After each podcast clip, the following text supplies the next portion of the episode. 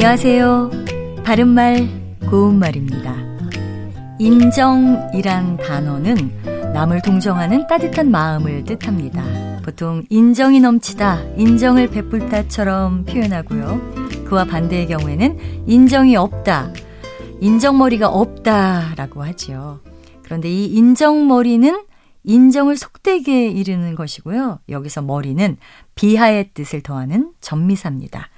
그렇다면 찬바람 머리에 감기 조심해라처럼 찬바람 머리는 무엇을 뜻하는 것일까요?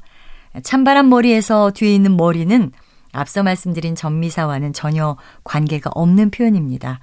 명사 머리에는 몇 가지 뜻이 있는데요. 여기서는 어떤 때가 시작될 무렵을 비유적으로 이루고 있습니다. 해질머리라든지 컴컴한 머리처럼 말이죠. 그래서 찬바람 머리는 가을철에 싸늘한 바람이 불기 시작할 무렵을 말하고요. 어, 예를 들어보면 어느새 찬바람 머리에 와 있는지 아침 저녁으로 제법 선득선득하다 이렇게 표현할 수 있습니다.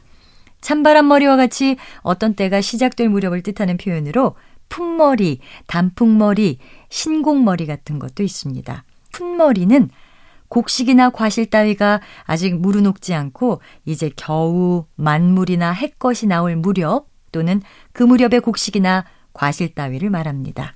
또 단풍이 드는 철의 첫머리를 단풍머리라고 하고요.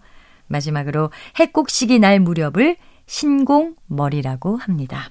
바른말 고운말 아나운서 변희영이었습니다.